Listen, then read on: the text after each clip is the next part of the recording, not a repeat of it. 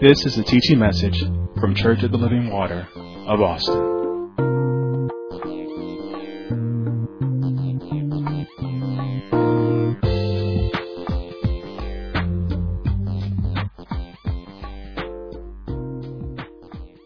And I've subtitled this Faith Working Through Love. Faith Working through love. And you can start by going to our, our first scripture. Um, uh, I, well, maybe I'm, i was going to say that maybe I won't call it our foundational text, but maybe I will. Galatians chapter five. Galatians chapter five, and we'll start reading at verse thirteen. And as you're turning there, I want us to, to remind us that a sinner as all of, all of us are, as we are born into this world, we are born in this world as sinners. And sinners are saved by grace. We are saved by grace through faith. And being saved by grace through faith, that means that there should be a different walk with us after salvation. As part of our salvation plan, there should be a different walk. We should not walk the same. We should not talk the same. And when I say walk the same, I don't necessarily mean our natural walk. Uh, but what I mean is the walk that we have in life, the direction that our life takes as we are born again. We should not speak the same. We should not have the same conversations that we have. We should not respond the same way that we responded before we were saved. So they, these are things that, that happens in our transition, in our conforming to the will and the plan of God, in us conforming to the plan that God has laid out for us for salvation, because all of those things are built into that plan. He didn't just save us just so that we could, he could, he could, we could say that we have been forgiven of our sin, but He saved us so we can be forgiven of sin, that we may be justified, that we might live a different way. And so that is very important because sometimes, uh, again, I, when I've said this time and time again, and I'll continue to say it, is that sometimes we think that after salvation, after we have accepted Christ as our Lord and Savior, and we have received forgiveness of sins, that that's it, that that's, that's where our salvation ends. But that is not true. The Bible does not teach that that, that, that is where our salvation ends. But we live life, a lot of Christians, I'm going to say a lot of Christians live their life just like that where they are. But a believer is going to push past a believer because I believe in Christ Jesus. I believe what he's done for me. I believe that I should have the character I should that I should live more like what the what Christian really means Christ like. I believe that I should be more Christ like day by day and so I am going to put things into place in my life that will help direct me in that position. That will help direct me in that in that area so that I will not again do the things things that I used to do before salvation. No sense in accepting for salvation if you're going to remain the same. No sense in doing it. Just continue to do what you do and don't worry about it. Because um, let me let me tell you, let me tell you, let me tell you. Just accepting Him and not allowing changes in your life will not get you into heaven. It's not. Why? The scripture says, confess with thy mouth, believe in thy heart, and you shall be saved. Yes, it does. But believing means that I'm going to do something different. That's what believing means. You can't just say because the, the, scripture tells it. It plainly says that that in that day, a lot of them going, are going to say, "Lord, Lord, I called you, Lord, Lord. I did things in, in your name," and He's going to say, "I never knew you." I never knew you.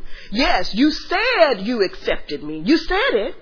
But we had no intimacy. We did nothing. We didn't do anything. You stayed on the, the way that you were going before you said it. You stayed over there and you never came my way. You never came my way. I don't know you. And so sometimes that's hard for, for people to hear, but it's the truth. That's the truth of the matter. So you can confess all day long, but until you try to make a direction, until you shift and, and make a make a, a, a path, make a direction to God so that He can change you, you're still walking on this path.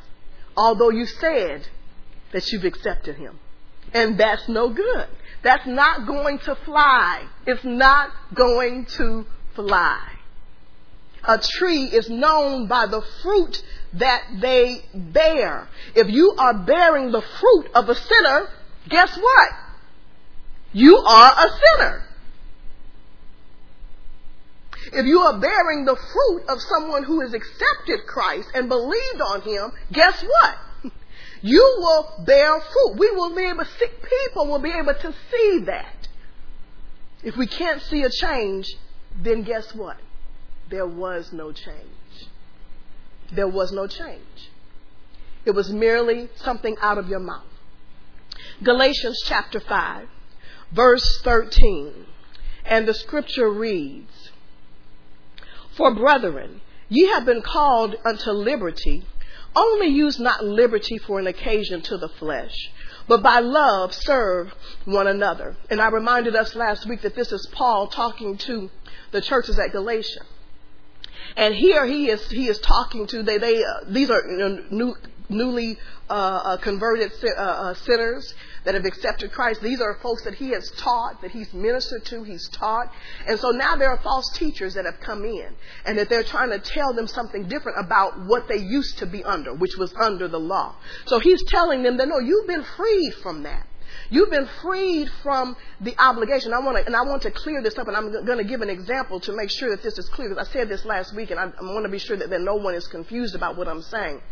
I said that although we have been freed from the law, we're not free from the obligation of it. And I probably should have said from the spirit of the law of it.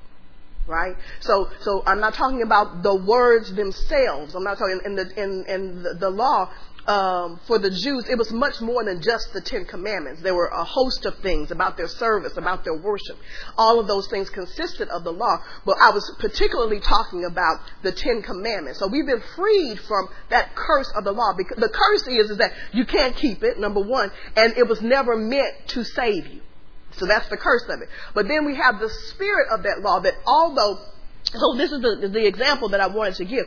Because we are free from the law, it does not mean that we should have any other gods before him. See, that's one of the commandments. Because we are free from the law does not mean that we should steal, that we should kill, that we should commit adultery. All of those things are part of the Ten Commandments.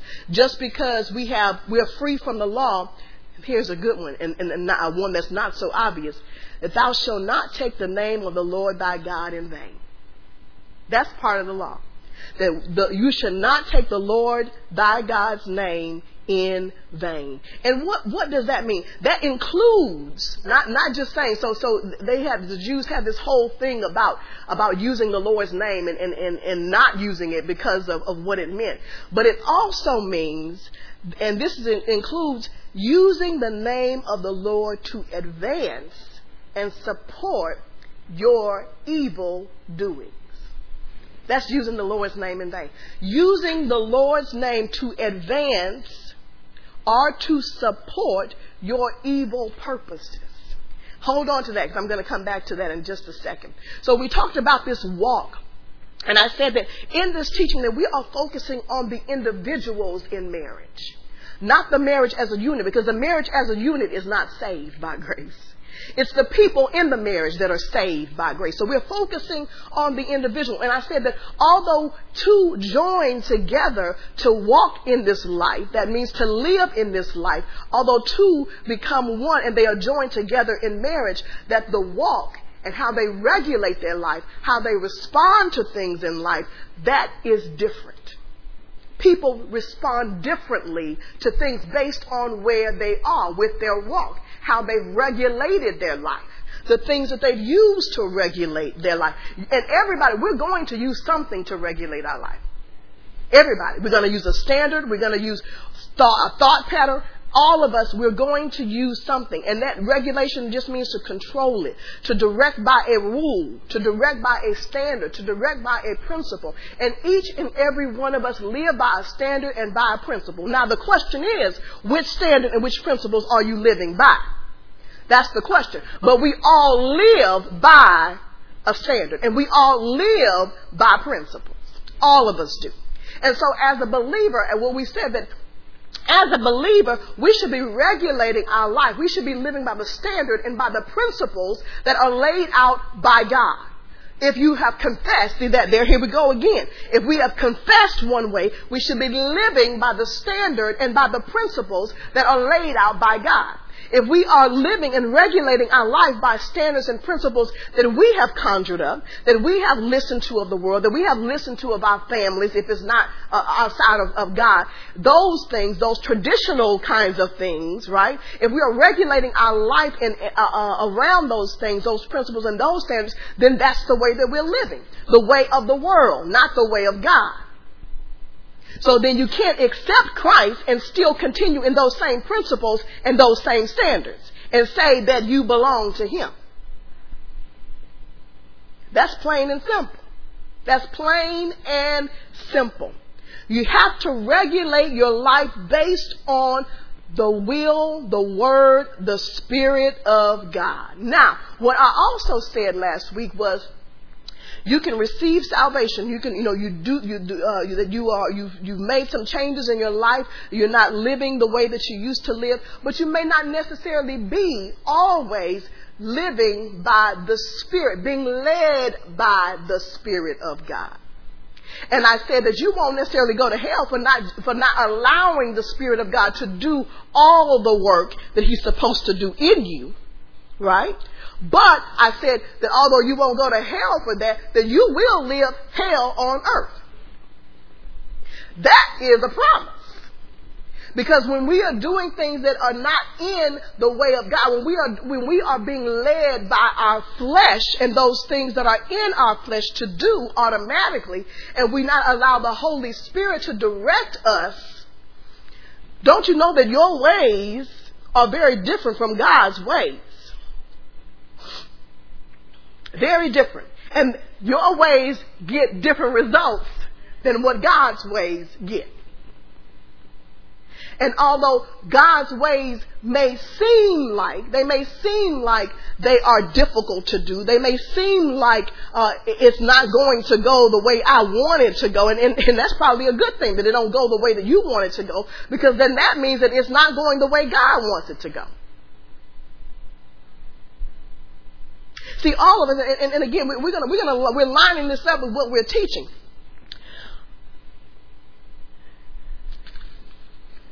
We're gonna line this up with what we're teaching. We said that in, in, in here in Galatians, let, um, let's see. Let's look at verse 14. Uh, no, let's look at, we started with verse 10. No, we didn't. 13. Okay. Let's go on to verse 14. For all the law is fulfilled in one word, even in this Thou shalt love the, thy neighbor as thyself. But if ye bite and devour one another, take heed that ye be not consumed one of another. So let's go back to let's go back to verse 13 for just a second. And remember what I just said is that we have the liberty and we have the freedom from the law, but we should not give occasion to it. And so what that means is, is what I just said a few minutes ago about, about using the Lord's name in vain. About using it for evil, for evil purposes instead of for good purposes. That we should, use, it says that we should use the occasion to serve one another. Yet sometimes we use it to the advantage of our flesh. And what did I say? We talked about, and we went on to talk about the, the backbiting in verse 15 and the, and the devouring. We talked about criticism right? We talked about criticism and that, that find, trying to find that constant fault, constant fault with your mate, with your spouse, trying that constant fault. We talked about nitpicking, all, nitpicking at just every little thing that he or she does. Uh, again, trying to find fault. And then I, I think I mentioned, and I don't remember, but I think I mentioned even saying things using the name of the Lord or referencing it to manipulate a matter and so that could be that could be uh, uh, as simple as you know you don't go to church enough. The word of the God of God says, and the Lord says this, that, and that, and the other, and they know that they should be going to church. They know that. Uh, and sometimes they know that they should be going, and they might go every now and then, but you want them to go every Sunday. So I manipulate. The word of God says that we should not, we should not uh, uh, um, um, um, disregard the assembling of ourselves all of those things to the occasion of your flesh because that's what you want. you want him to go. You want her to go every Sunday. That's a, and she should, and he should. I'm not saying that at all, but I'm saying that sometimes we use it, we pick, we nitpick at things, and we just criticize and criticize. And, and I told you those those things will drive strife. It will drive it will drive contention constantly because you are not the Holy Ghost. You cannot listen. You cannot get people to do what you want them to do when you want them to do it. That's that manipulation. That's what I'm talking about. Using the Lord's name, although it might be right what you're saying, but you're using that as an occasion to get him or her to do something that you want them to do. It has to be the Lord that convicts. You can't do the convicting. Now, you might say something that will bring conviction, but and sometimes, and again, in those times where you're always constantly criticizing and constantly picking, as you as you can see, it's not doing any good because they are not changing. They're not changing. And it could be because they feel like you're trying to manipulate them. That you're trying to get them to do something. So see, sometimes, just like Pastor Hill said, you know, it's that, it's that opposition, right? You say one thing, they're going to do just the opposite.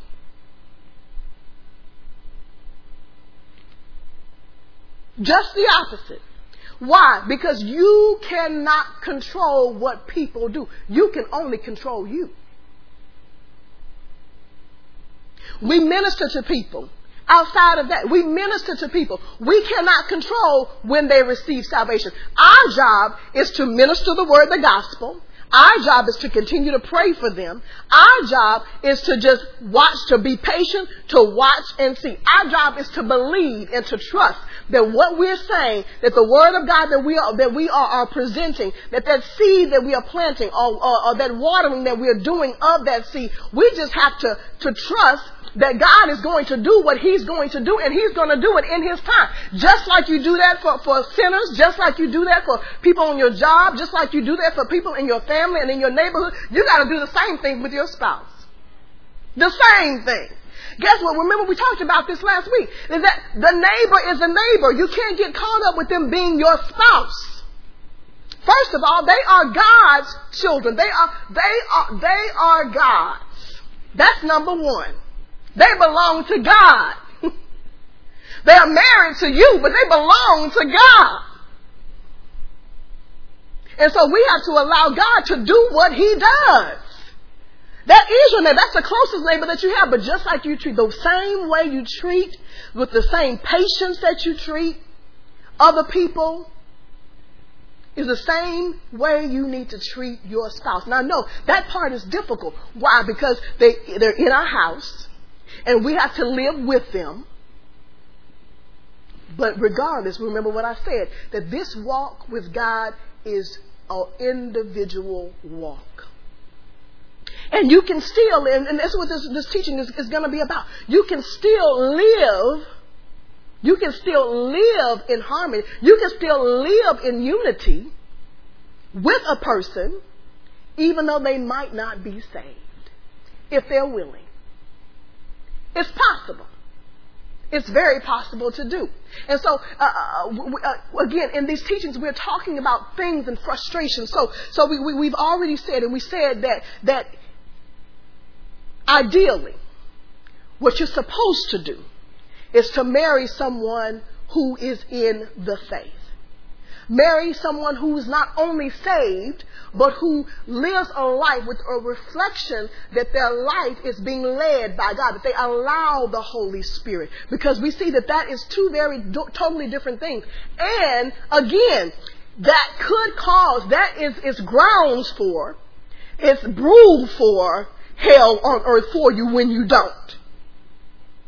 But if you've married someone who is not saved, or you got married, the two of you got married, both of you were unsaved, and now you are saved, but the spouse still is not saved, so now we have that situation. And that can be a frustration. That can be very frustrating. But again, you cannot put uh, uh, uh, your salvation on that other person. So because you got saved in this time in this manner does not mean that that, that, that your, your, your spouse is going to come along you both will be saved together. Now that would be nice. That would be very nice. But It don't always work that way. Why? Because we have the will. We still have to deal with their will and your will. You will to do, and they not may not be willing to do right now. But what did I say? You have to, there, there's a certain obligation. There's still a certain thing that we have to do that God expects of us as the one who is confessing Him. There's still something that we have to do. And that's what this teaching is going to address. The things that you have to do as the believer when you are married to an unbeliever. And then we, we said last week also is that, that, that the person that you're married to, they might be saved. They've accepted salvation. There's some initial work that has, that you've seen, you've seen some changes. But they may not necessarily be living according to the Spirit, not allowing the Spirit to always, right, direct their life and direct their paths. They might have this, you know, division thing going on. They might have all of that. And, and, and that can be frustrating. When two people who are living together and they both ex- have accepted Christ, and, and, so we know that they're supposed to be walking in the same, they're supposed to be regulated by the same things, they're supposed to be going in the same direction, and one is, is deciding, you know, all principles, whatever this word says, whatever the standard is, whatever the principles are, I'm going to do my best, I, I'm striving, I'm striving to obey, I'm striving to obey every word that I hear, I'm striving to do that. But then you might have another, the, the other spouse that says, okay, I'm saved. You know, I, I do this. I, I, I, according to the to the scripture, I try to allow the spirit of, of God to, to work in me. Uh, you know, I, I, I um. I don't backbite. I don't do this. I don't do that. You know, I've changed. You know how how I how I do some things, but but some things that you're doing is just a little extra. For me, it's it, it, to me it just don't take all of that. It just doesn't it doesn't take that. You know, sometimes I, I make decisions. I'm gonna make I'm gonna make decisions uh, based on on my family. What I think my family should be doing. I'm going to make those best decisions naturally. And they're thinking naturally. They're not always thinking spiritually, but they're thinking naturally. I have to take care of my family. So the, these decisions that I'm making, it's based on that. So that means that they haven't totally put their trust in God. Now it's a sin. That's, it is a, that is a sin. Right? But that doesn't necessarily mean that they have not accepted Christ as their Lord and Savior. So then you have that dynamic going on where one wants to do all the principles and wants to live by all the standards, and then you have this one, yes, I'm saved, but I, no, I may not live by all the principles. I don't always agree. I don't always agree. Because, because they're thinking one way. I'm thinking I need to do this naturally. They haven't let all, I put it this way, they haven't let God have all of them. There's some things that they're still trying to hold on to. Some areas of their life that they think that they have to control because they don't, they don't trust God to control those things. And so you find there's frustrations in that. Frustrations in that. Why? Because here it is, very, very natural and very, and very good. A good example. And that, and it happens all, uh, all the time. When, when one is not always walking according to the principles. So we're, we're both in church. We know we're supposed to tithe. I'm, I'm uh, following the principles. I'm going to tithe. Every time I get something, I'm going to tithe. Well, that other person may think, well, you know, we, yes, we'll tithe, but, but if I fall short this month or next month, then I'm going to have to use that tithe.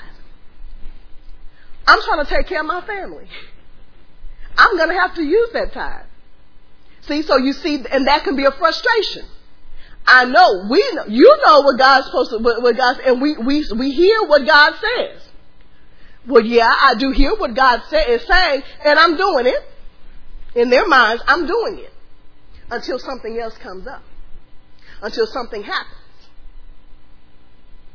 They're not allowing, they're not trusting God in every area. Right? And that's a frustration. That can be a frustration. I had that same frustration when I was married. Uh, and I think I, I, and I've mentioned this, I've told you all this before, this, this story about assessment. We had just started assessment. First time going around. And I wanted to assess. I had a heart, I had a desire to assess because I, I trusted God. Now I knew what my bank account looked like at the time. I, I knew that. But one thing that was said that made a difference, it said, God knows, and He's not asking you for something that you don't have. And that stuck with me. He's not asking me for something I don't have. He's just asking me to reallocate what I do have. That's what he's doing. He's asking me to reallocate what I do have. So I had that desire, but my spouse did not. Didn't think that same way. He looked at it and he's like, we don't have it. We don't have it. And guess what? I said, okay. Now, in my spirit, it was not okay. But for my house to be okay, I said, okay. Mind you, I'm working too. Both of us working in the house. And so what my pastor told me later, I told him, you know, after it was all over, I didn't, I, I probably should have gone to him beforehand and then I could have gotten that advice and then I would have known how to handle it better. But after the fact, because it was eating me up, it was eating me up. And so I went to my pastor and I talked to him about it. And he said, sister, do you work? Yes, sir, I do. You don't have to touch his money. But you work. What about what you earn? It says every working member. Every working member. Are you working? Yes, sir, I'm working. Then that's you. That freed me. I didn't miss another assessment. It freed me. Okay, I don't care, and I didn't go nastily. Okay, I'm not touching what you owe. I mean, what, what you what you make. I'm not touching that. But I hear the Spirit of the Lord saying that I need to obey. So I am going to obey. See, and that's and that's that that's a part of allowing God's authority. See, that's and that's the whole key. That's the whole key in your frustrations. In your frustrations, the whole key is to live peaceably as much as it as you can as it pertains to you and to stay under God's authority. Now, staying under God's authority may not always bring peace. It'll bring peace for you. Because again, after I did all of that and after I didn't miss another session, I had peace about it then. I, I didn't have peace when I did not follow what I believed the Lord the Lord, uh, the Spirit of the Lord was saying to me. I didn't have peace.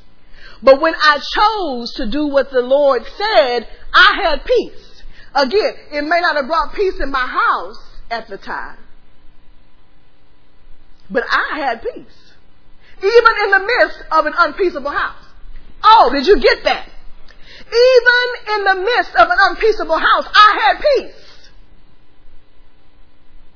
Because I was being obedient and doing what God, and listen, objective, objective.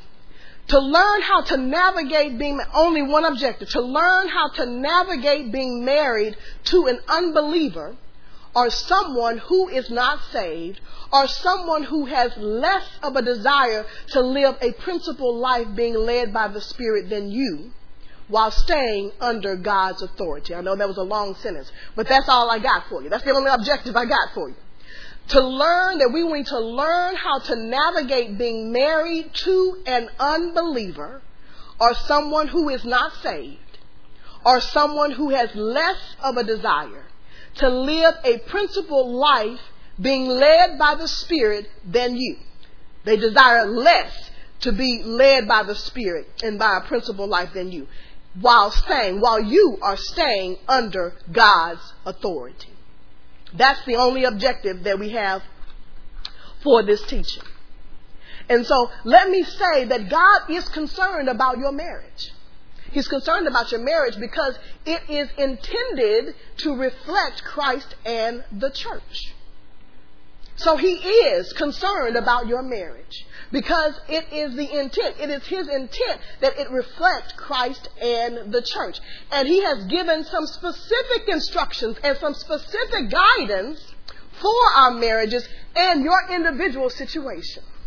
That's good news. We talked, talked about these frustrations, talking about being married to somebody who is unsaved, talking about being married to somebody who has less of a desire to live a principled life than you frustrations. But God has some specific instructions and some guidance just for you. And that is good news. That's some great news. You ought to rejoice and you ought to be happy about that news because it will free you. It will free you. God's principles govern this series of teaching. Stewardship. You have to have steward over your marriage. And that's God's plan to fulfill your life. Stewardship over that marriage. He will fulfill your life if you operate in the principle of stewardship in your marriage. The principle of authority. His plan to protect you. if you operate under His authority and you stay within the guidelines of the authority of your home, that is His plan to protect you. His plan to protect you. Unconditional love. We have several, and that's okay. There's several principles that's going to govern this teaching. The principle of unconditional love. His plan to keep me from failing. We have to operate in unconditional love in our marriage, and that's God's plan to keep us from failing. We talked about that brotherly love. Unconditional love, that's brotherly love. And you have to have brotherly love towards the people in your house first. And that's God's plan to keep me from failing. The principle of obedience. Obeying God's word. His plan, I said that He has some specific instru- instruction. He has some specific guidance for your situation. You need to make up in your mind that whatever it is, whatever this teaching lays out for me, I am going to apply it. I am going to do it. And that principle of obedience, that is God's plan to reward my life. Can I be rewarded in the midst of that kind of situation where I'm living with an unbeliever? Yes. yes, you can. Again, because the, the walk is individual. It's individual. Yes, it will be good if you both can live that, that life and have the reward of a life. But it's individual. The principle of agreement. His plan to crown my life with peace. I'm going to agree with His word. I'm going to obey His word. And that is the principle to crown my life with peace. And what did I say? You may not always have peace in the home. I can't govern that.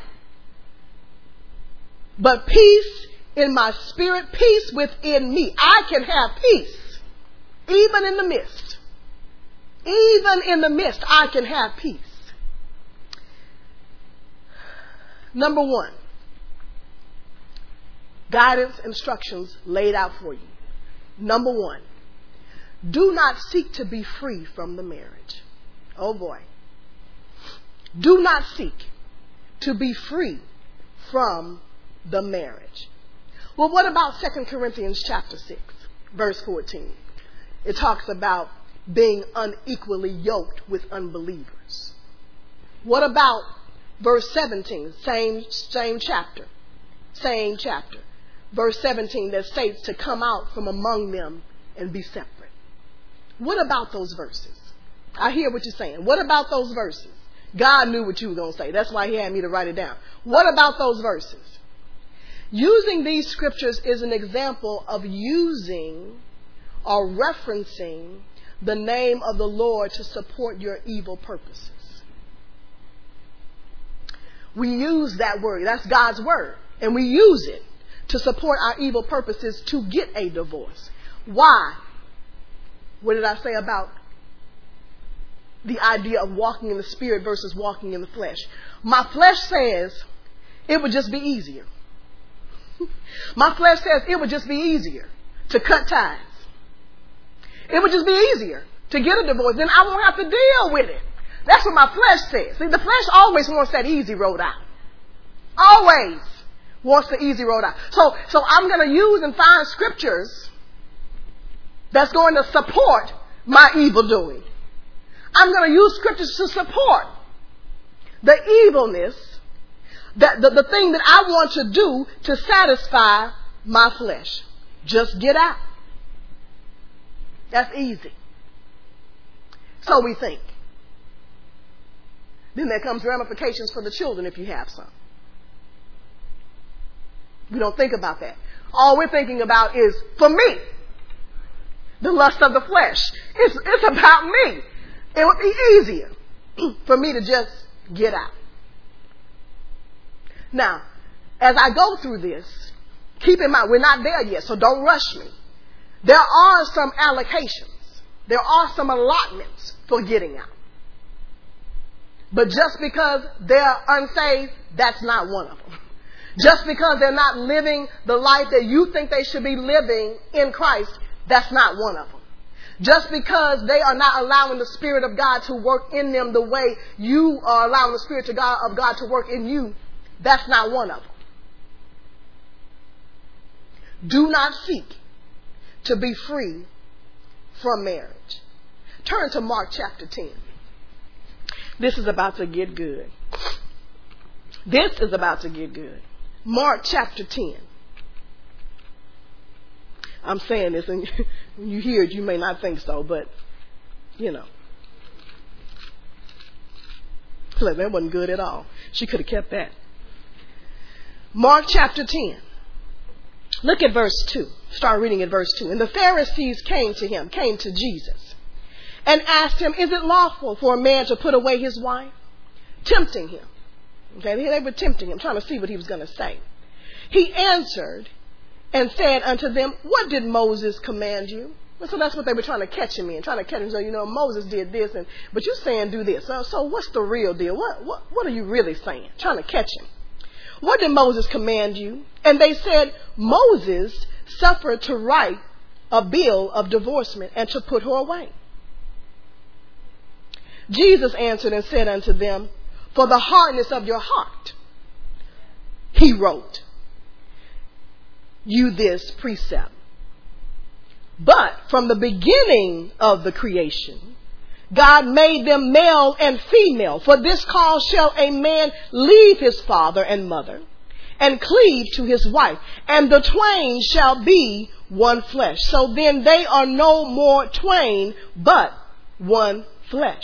So what is God saying here in verse 5, the hardness of your heart? He says, because of the condition of your insensibility, because of your unresponsiveness to the Lord, because of that, he wrote you this precept. Moses did. But he said it's not, that was not so from the beginning. That was not so from the beginning. In the beginning, I said, in the beginning, the word said, in the beginning, God intended for the man that he created man and he created female, and for the man to leave his wife, to cleave, to, to leave his, his, his, his family, to leave his father and his mother, and to cleave to his wife.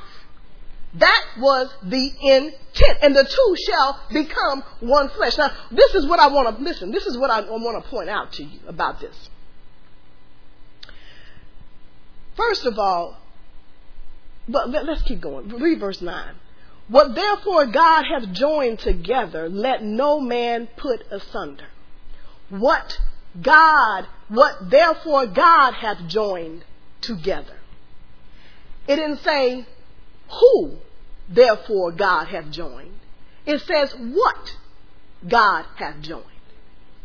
What did God join? God joined the covenant of two to make the marriage institution. So that is what God joined. And he said that joint uh, institution, that marriage, let no man put asunder. Catch that. Not the who, it's the what. God joined the institution. God created the institution. He said, let no, man, let no man put asunder the institution. So when you choose, you choose who. You choose who you are institutionalized with. But it is your choice in that. But God says the institution of man, once you, whoever you choose, once you have chosen, catch that. No matter who you choose, once you have chosen and you have entered this institution, let no man put asunder. That means you cannot separate it. That means you cannot divorce it. That means you cannot walk away from it. Let no man put asunder.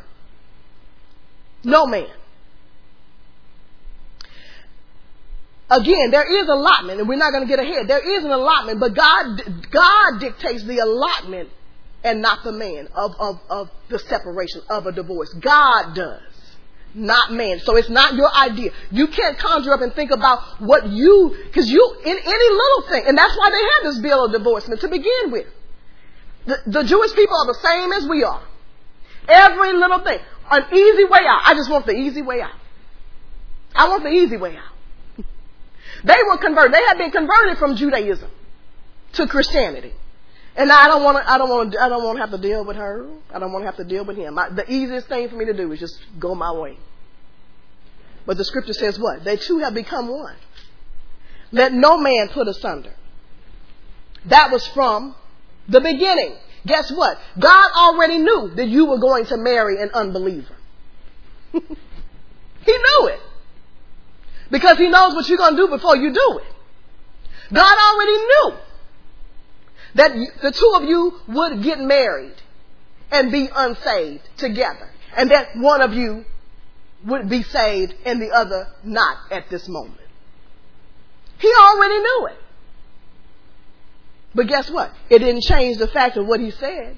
Let no man, you enter in, let no man put asunder. You're stuck. You chose. And what I like about this is that God never said, He never said believer, He never said, you know, He never said anything like that. He talked about man and woman. He talked about husband and wife. He never said a believing wife or believing husband or the two be, uh, being saved. He never, he never said anything about that. He simply said man and woman, husband and wife. So guess what? That encompasses every man and woman who are, who are married, every wife and husband who are married, whether they're saved or not. Now, an unbelieving couple, they can't be expected to not put asunder because that's all they know to do. That's all they know to do. Two believers should be expected to not put asunder because that's what God expects from the Word.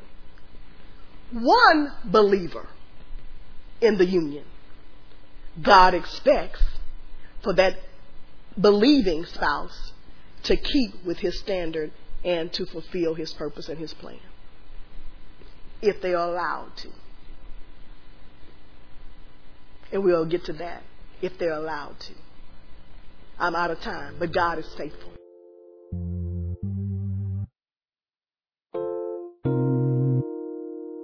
This has been a teaching message from Church of the Living Water at Austin. For more information about our ministry, please go to our website at livingwateraustin.net.